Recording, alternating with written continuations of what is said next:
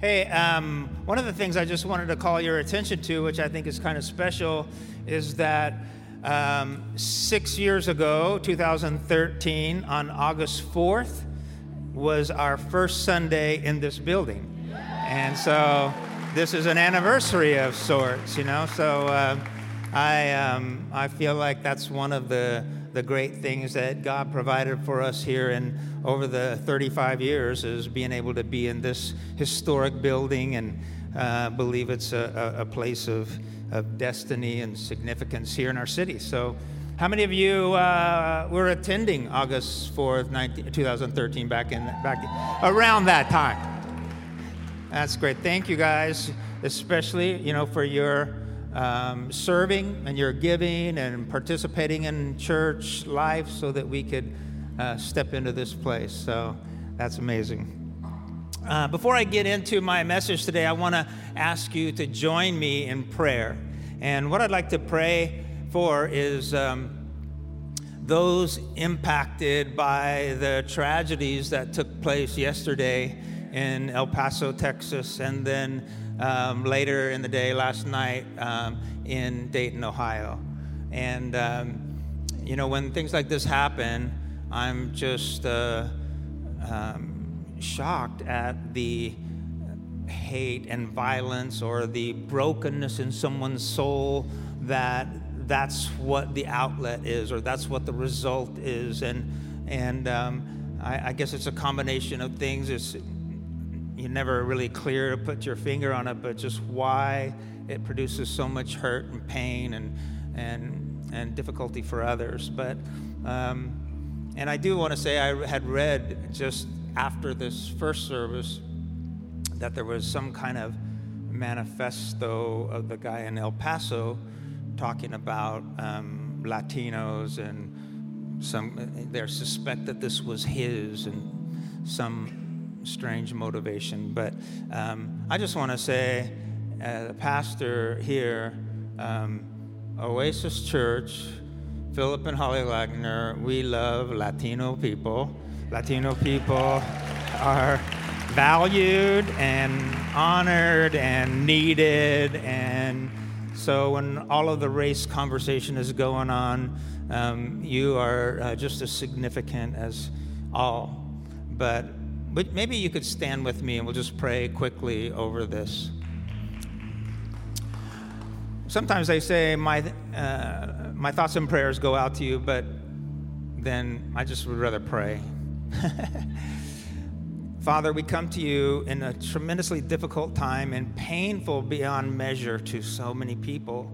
And I think it pains us all as humanity, as Americans, to see uh, the hurts and wounds. And we pray for those who were wounded in these events yesterday.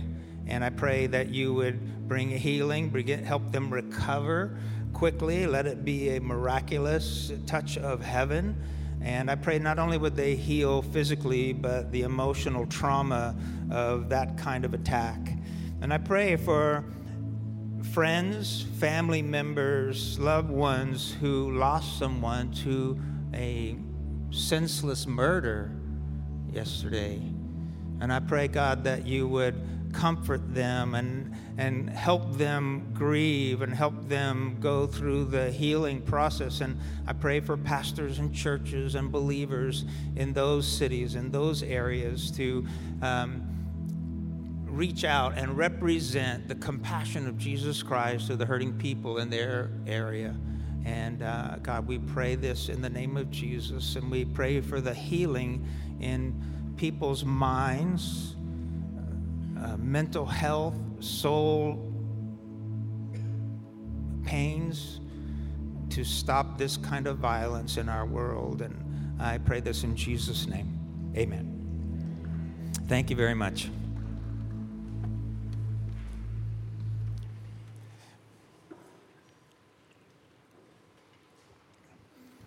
I was talking to a friend lately about the Tour de France. And um, most Americans would know about the Tour de France because of how many victories Lance Armstrong got a few years ago, so we became aware of it. unless you were very involved in the sport. But anyway, he goes, Do you know much about the Tour de France? And I went, Yeah, I know a little. So he goes, Did you know that this is a race that's a team sport but can only be won by individuals? I said, No. Because, yeah, you know, America doesn't win. One of the Americans could win, or French, the city, uh, country of France doesn't win. So uh, it's an individual.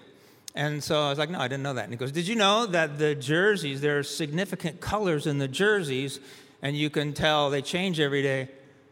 Uh, and yellow means uh, they're the overall leader of that day. So when they're wearing it, that jersey, so that could change around. And then uh, somebody who wears a polka dot jersey is king of the mountain. So that's the person that reaches the highest point in the race first. He gets to wear the polka dot jersey. And the green jersey is total points leader on, on that particular day. So, no, I didn't know that either. So then he said, uh, Did you know that there are d- different di- positions on the team? There are pullers and there are sprinters.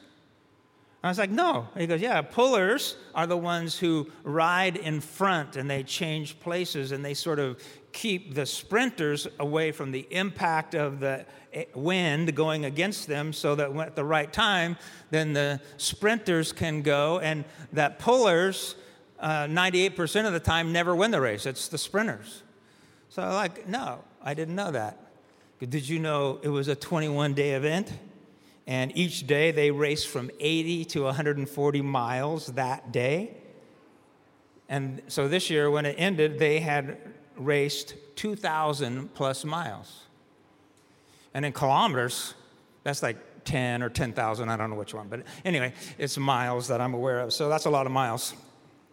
So then I had to stop him and go, you know what? When I said yes, I know a little bit about it. What I meant to say was what I know about it is it's a race where men ride really fast on bicycles somewhere in Europe, probably France.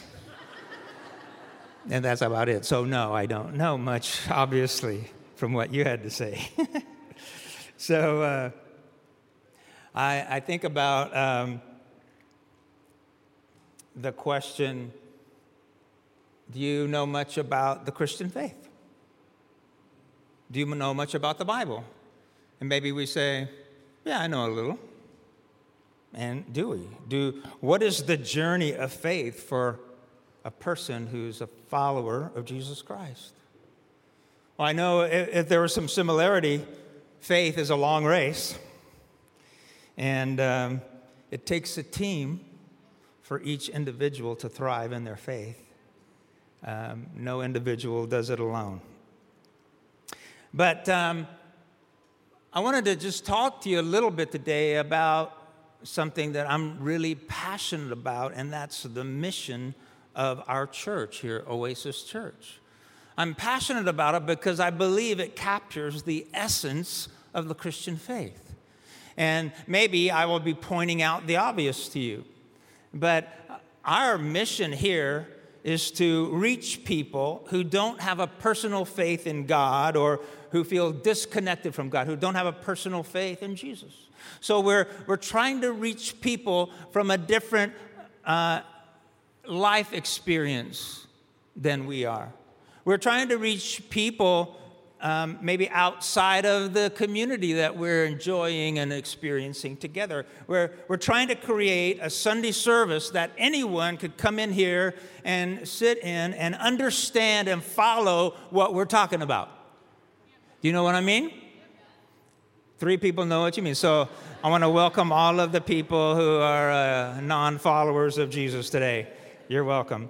And so um, we, it's an effort to help people experience the radical love, the radical, furious love of God for you and for me, to reach them and to not create. I mean, I think sometimes we unintentionally create this sense of there's us and there's them. But really, it's all us. It's us. It's humanity. And that's the amazing thing about Jesus. He was able to connect with people right where they were in the moment he was connecting with it. and, and engage them to take a step further.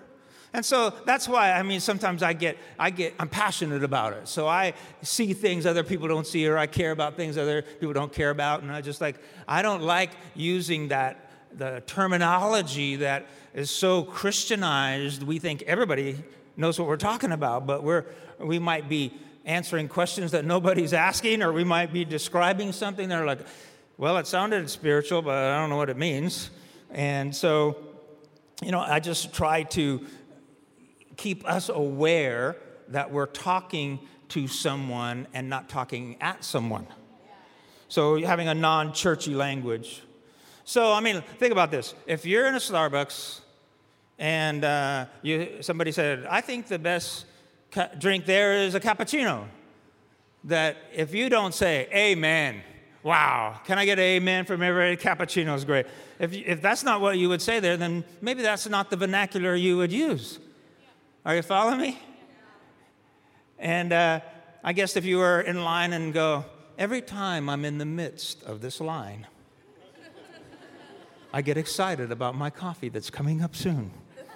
Because uh, the point is, I'm not trying to pick on people, I'm just saying, let's be aware. I think every one of us should pick out about five things that we say that probably unbelievers don't believe or don't understand and then strike it from our vocabulary.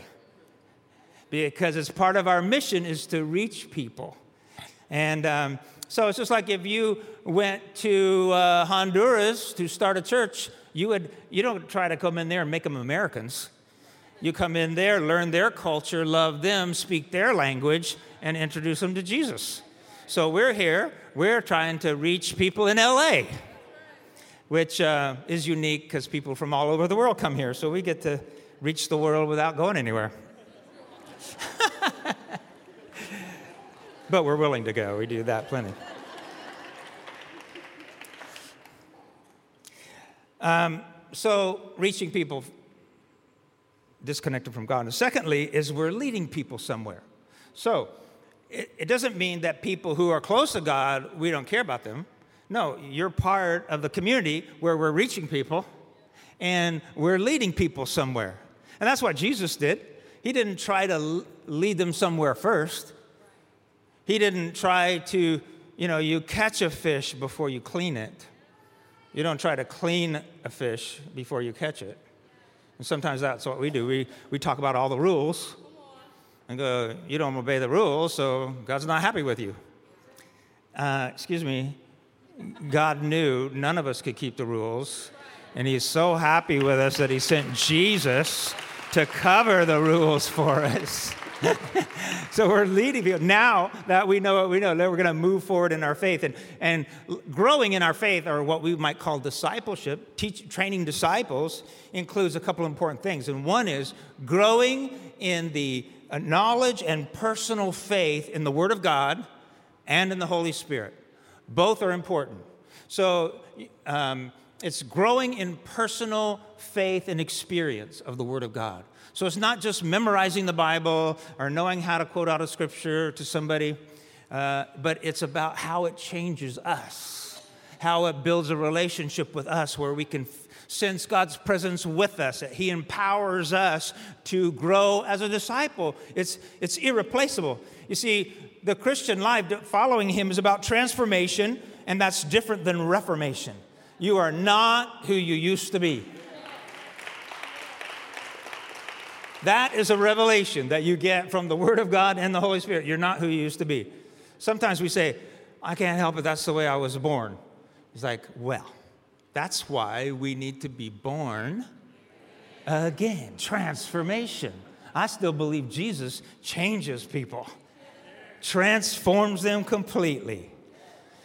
Also, the growth process includes eliminating, uh, uh, or to deal with limiting attitudes, eliminate limiting attitudes. I think the strongest of human emotions, you can think of them fear and greed, anxiety, pride, jealousy, but so is love. It's a powerful emotion, and there, a lot of us live with this. Uh, other emotions ruling us because of the hurts we've been through, the dark times, the difficulties, the, the things that have broken us. And the, the journey of a disciple is not to bury that deep down and act like you're happy. It's allow the Holy Spirit to bring healing so that you can grow and that fear doesn't hold on to you or anger doesn't grip you, but there is a faith and a love that changes you. And, and, and part of that is soul, heal, the healing of our soul, isn't it? And so um, pain has a way of knotting us up inside. And so sometimes we just stay stuck in our pain. And I don't know what the pain might be. It's probably common to all of us that you might be experiencing. Maybe you're here today more aware of pain in your life. And maybe there's been a, a death in, in your family that you were devastated by the loss of someone.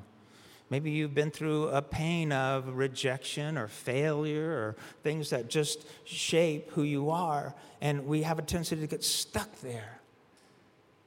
And it's funny, sadness has a way of appearing like an uninvited guest into our day. And sadness has a really good friend named anger, and he is with them as well. You know, people often talk about being hurt by the church, and I, that really saddens me. And if you're one of those people who would have experienced hurt in a church, then you're among friends, because most of us have. But I do like to challenge this thinking to say, if we say, I was hurt by the church, while it's horrible, I don't think it's possible. I think it's like, I think it means that you were hurt by a person, by a leader, by a critical human being that you met in the, in the church somewhere, or maybe a particular religious style of oppression and manipulation. Maybe there's a dishonest thing. But so, if we can identify it as individual things, then we're not against the church at large for our life. St. Augustus said, You cannot have God as your father without having the church as your mother, because there's an intimate family dynamic there. You see, I don't go around and say, I was hurt by the restaurant. I've had grumpy waiters. I've had waiters who didn't give what I ordered. I've had them mix the bill up, get it wrong, charge too much complain about the tip. I've had a maitre d' not get me a seat, you know, all those things. But I'm not, I don't eliminate restaurants from my life because I've been hurt by the restaurant. I identify the issue and and hopefully I don't sit down at the table and go, okay, get this right, okay? I'm going to give you my order. the last guy wasn't paying attention. Anyway, and the last dynamic about discipleship is discovering your purpose. Discovering God's purpose for your life and, and to proceed forward. It's the greatest adventure you'll ever experience. And this is crucial to our growth. And, and let me just say something here. Seniors of Oasis Church, uh, I want you to know don't forget your place and purpose. Because this church has 65% of us are um, in the uh, late 30s to 18. That's a lot of young people. And so you could either say, I'm too old for this group, there's no place for me. No, no, no, no. That's why you are crucial. You have something to contribute that the other 70% don't have the bandwidth for, they don't have the experience. So don't forget how crucial you are and recognize that if you'll love people and care about them and listen to them, they'll start looking to you. They, pe- young people want to know what you know so they can avoid what painful things that go on in your life. See, discovering purpose is not just about the destination or achievement, it's about what we learn and who we become along the way. And then it just brings us to leadership. We're all called to lead and influence. If you think about the essence of Christianity, it's to know Christ and to make him known. It's so powerful. So, uh, I want to tell you a story that is in the New Testament, and it's one of the di- dramatic stories that is, is uh, so significant to what we're talking about today. And so, this story happens after Jesus was arrested. He was um, went to court, beaten, treated wrongly, crucified. The 12 that they called the 12, the disciples, they disappeared. They were hiding for their life. Peter denied that he knew Jesus personally three times, aggressively and intensely, like Peter did most things, apparently. None of those 12, except John, even attended the crucifixion and supported Jesus and his family during that time. So then Jesus appeared to them in the upper room. He appeared to them twice, but he looked different. His body was different. He'd been to heaven and back. And, and so this story now takes place after all of that has happened. And so what happens is that Peter, hey, they're traumatized. They're confused. Their faith is in a fog. You know, they saw him, so they think he rose from the dead, kind of, but not sure what that means. Or, and so Peter lost sight of his purpose. And he goes, I'm going fishing. Let's go fishing. And so the others wanted to go with him. And so um, I wanted to what they didn't know is that they were about to experience the catch of a lifetime. All right? And so I'm going to read this to you. It's going to be up on the screen. The title of my message today is Go Fish. And uh, so this is John chapter 21. Here we go. We're going to read this from the New International Version. Simon Peter, Thomas, Nathanael from Cana in Galilee, the sons of Zebedee, and the two other disciples were together. I'm going out to fish, Simon Peter told them, and they said, We'll go with you. Uh, if you count, that's seven people. Seven people went to go fish, seven of the 12.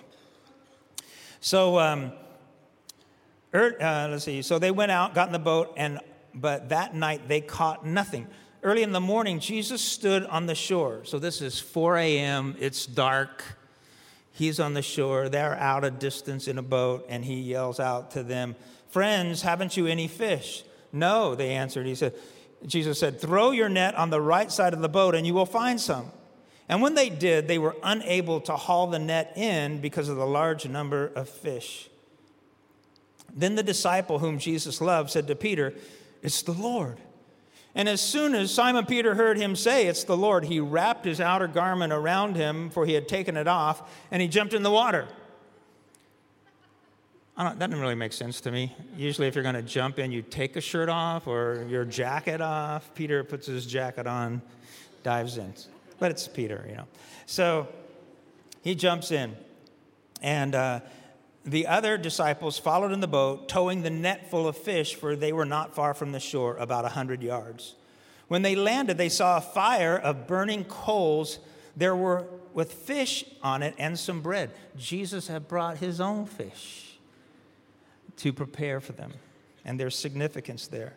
And um, so, where was I? Every time I look up and make a comment, I lose it. It's right there. Some bread on it. Okay. Jesus said to them, Oh, no, he already said that. Jesus said, okay, Jesus said, Bring some fish you have caught. So Simon Peter climbed back into the boat and dragged the net to shore. It was full of large fish, 153 actually. And even with so many, the net was not torn.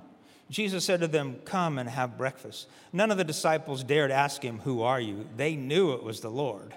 Jesus came, took the bread, and gave it to them, and did the same with the fish. This was now the third time Jesus appeared to his disciples after he raised from the dead.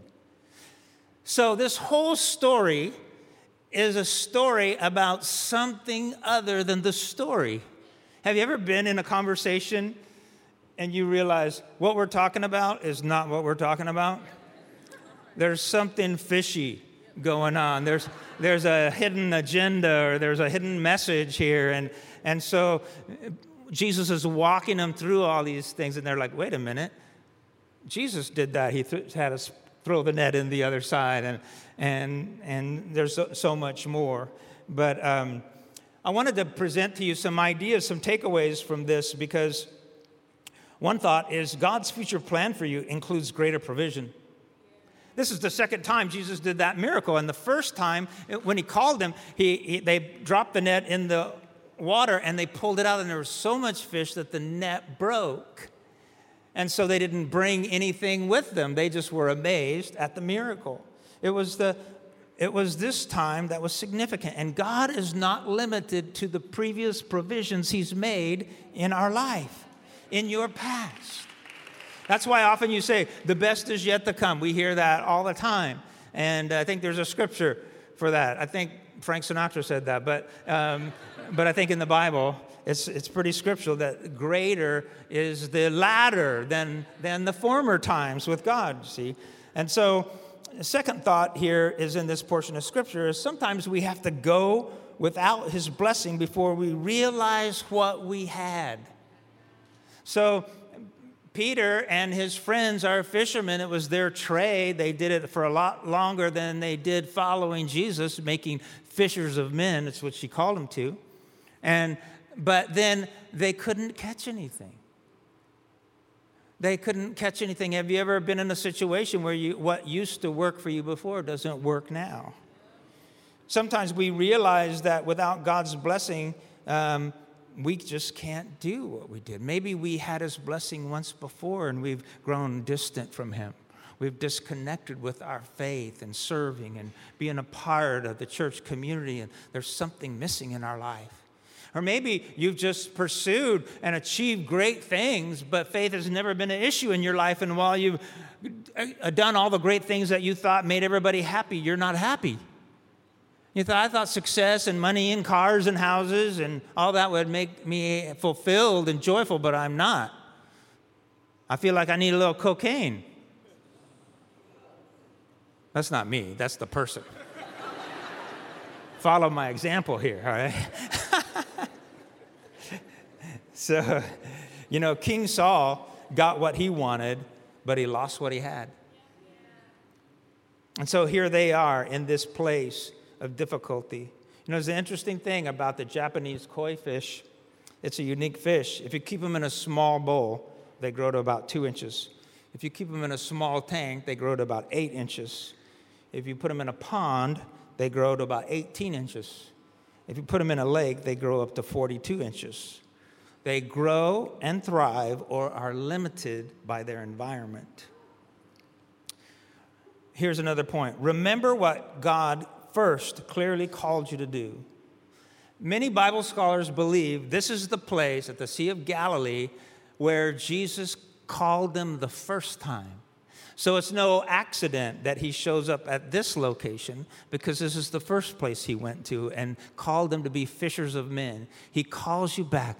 So many times when I felt like uh, frustrated or struggling with my faith in some way, I am reminded by God what have I called you to do? What is the goal? Well, okay, it's to reach people far from God. Okay, can you reach one more today? It's to lead people. So, can you help somebody grow, take a step in their faith? I'm reminded to what we're called for. Some, and here's a, a thing that's interesting is that some great leaders have to be recruited away from something else you know, so he went after them. You know, sometimes we think anybody like to fo- follow, anybody like to volunteer, and anybody like to become a leader. But Jesus went to people and he chose them to be leaders and gave them a vision for their life. Remember what God has called you to do. Failure and loss create a a lapse in a sense of purpose? Have you been through a failure in your faith, failure in relationship? Have you been through a loss with business or finance or friendships or somebody that you loved?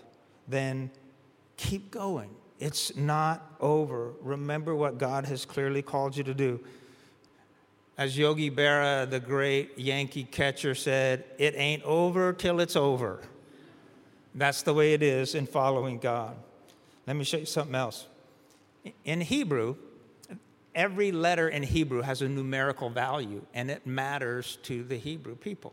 So every letter is assigned a numeric value, and so they use that to evaluate things. We don't use that in English. So every time we see a B, we don't think of two, or every time we see a D, we think of four. but um, if you're a musician, every time you think of G, you think of eight probably. But, but anyway, in Hebrew, this matters. So listen to this 153 fish have the numerical value of what it says in Isaiah 43 3 I am the Lord your God. That is what Peter declared to Jesus when he said, Who do you say that I am? You are the Lord, you are the Messiah. There's significance in the number of fish that they caught. According to the biblical translator St. Jerome, there were 153 species of fish at that time in the Sea of Galilee. To me, it makes me think Jesus is reminding them that we are going to be fishers of men and we're going to reach people from all nations, every ethnicity. And lastly, in this point here is keep the keep God's vision and plan in your heart and in your mind. Keep the vision in your heart and mind, but God's vision and God's plan, keep it in your mind. See, if, if we're on a, in a lake and our boat sinks, we're going to swim as far as we can so we don't drown, trying to avoid dying. But if you see the shore, your chances are much more high that you will uh, survive because you can go somewhere, you can see where you're going. Keep God's vision and God's plan clear in your soul and don't give up. Keep going. What would cause us to follow at a distance? Have you missed an opportunity? Have you been overlooked? Have you been mistreated? Yeah, well, here we are, all of us being in the same thing. And we have to keep going towards purpose. And so here's this moment not only did they catch 153 fish, which is much larger than normal, I love it that the net didn't break, saying that God will cause your fruit in the future to remain longer and longer the more you know Him. So now let's pick up the story here in verse 15.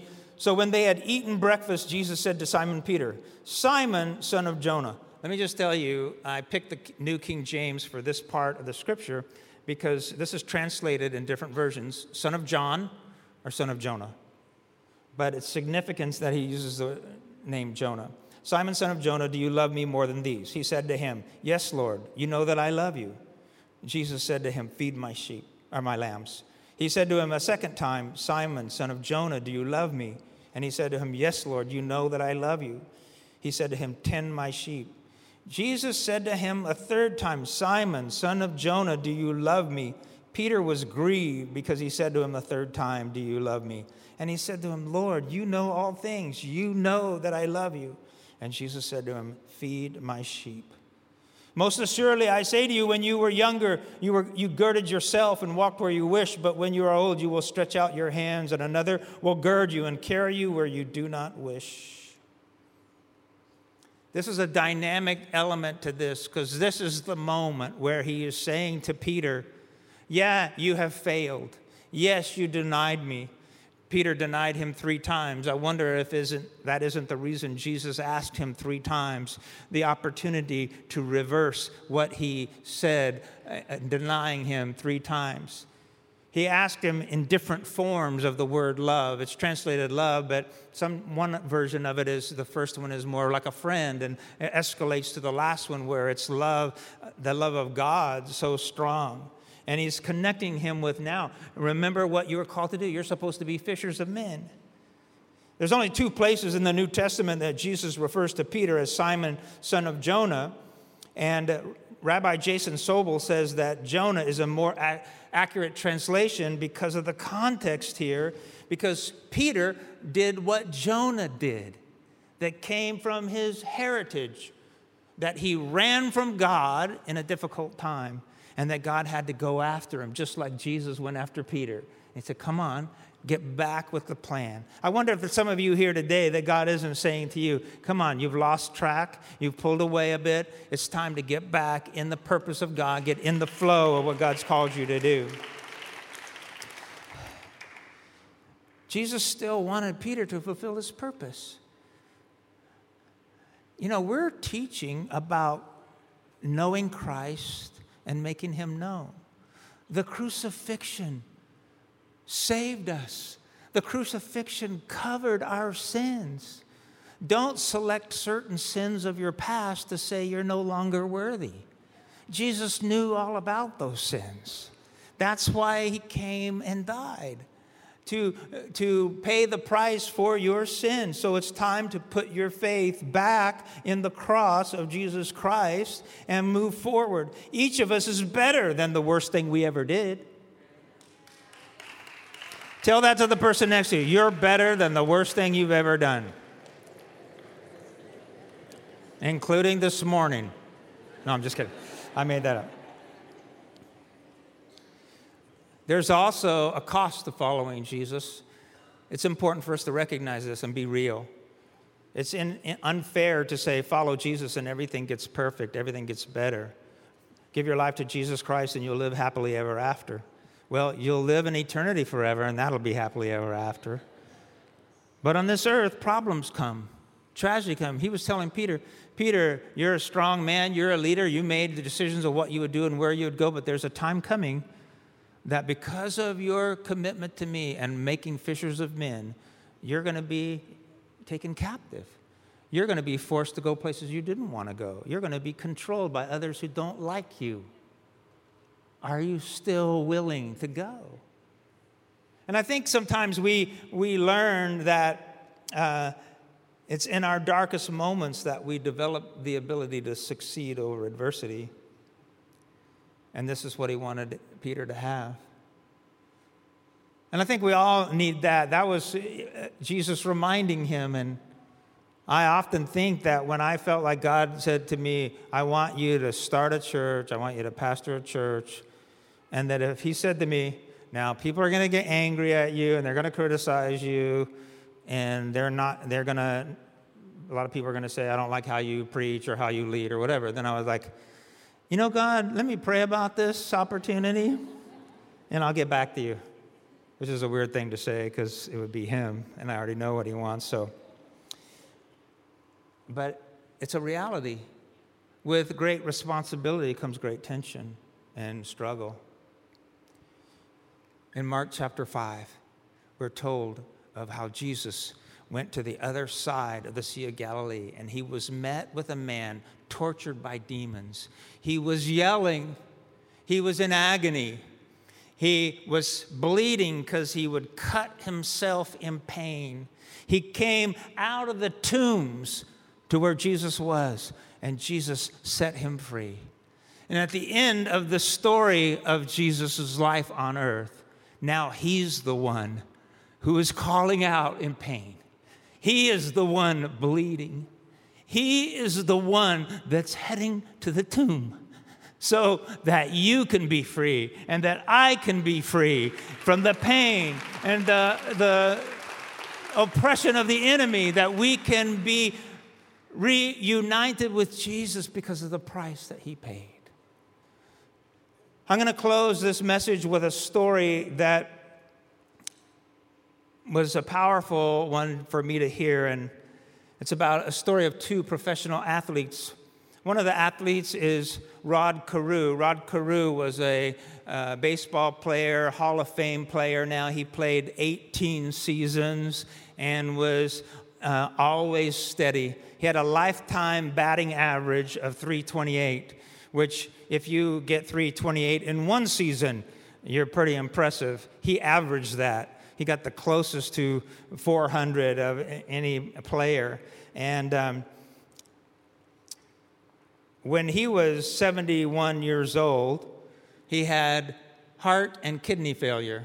He was living in Orange County, often went to Saddleback Church. The other athlete I want to tell you about is an athlete named Konrad Reuland.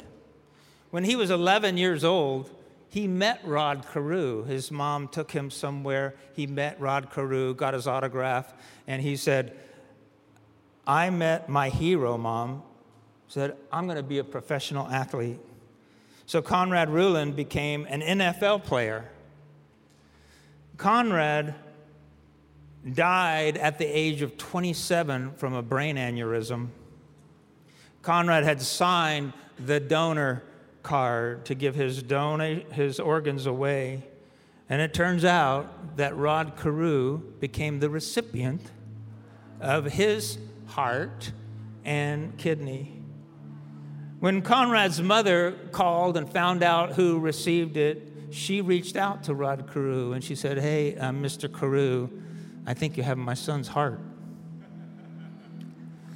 And Rod said, would you like to come and hear your son's heart beat again? And so she came to meet him, and you can show the other photo. She got to feel his heartbeat, and she got to hear his heart beating inside of Rod Carew. Would you like to hear the heartbeat of God? It's Jesus. If you listen to the heartbeat of our Father in heaven, you will get the heartbeat of Jesus because he loves us the way we are and the way we are not. They, he loves us with a radical, immeasurable, irrevocable love. He is crazy in love with us. And it's in that love that he wants to touch our lives to heal our lives, to take us somewhere, to do that work in our soul that only He could do. And so, right now, I would like to pray with you and ask God to touch each of our hearts and each of our lives in a very personal way. So, let's just make this a very reverent time and allow God to touch people in this place. And so, Father, we thank you for the presence of the Holy Spirit in this place. Because without your presence, we would be lacking so much. But we open our soul to you, Holy Spirit. We open our mind and our heart, and we ask you to bring healing. Free us from past traumas and disappointments and abuses, violations, losses. Help us to not grieve without hope, but to grieve with hope, seeing a freedom ahead, seeing healing ahead. Thank you, God, that you care so much about us. In the name of the Lord Jesus.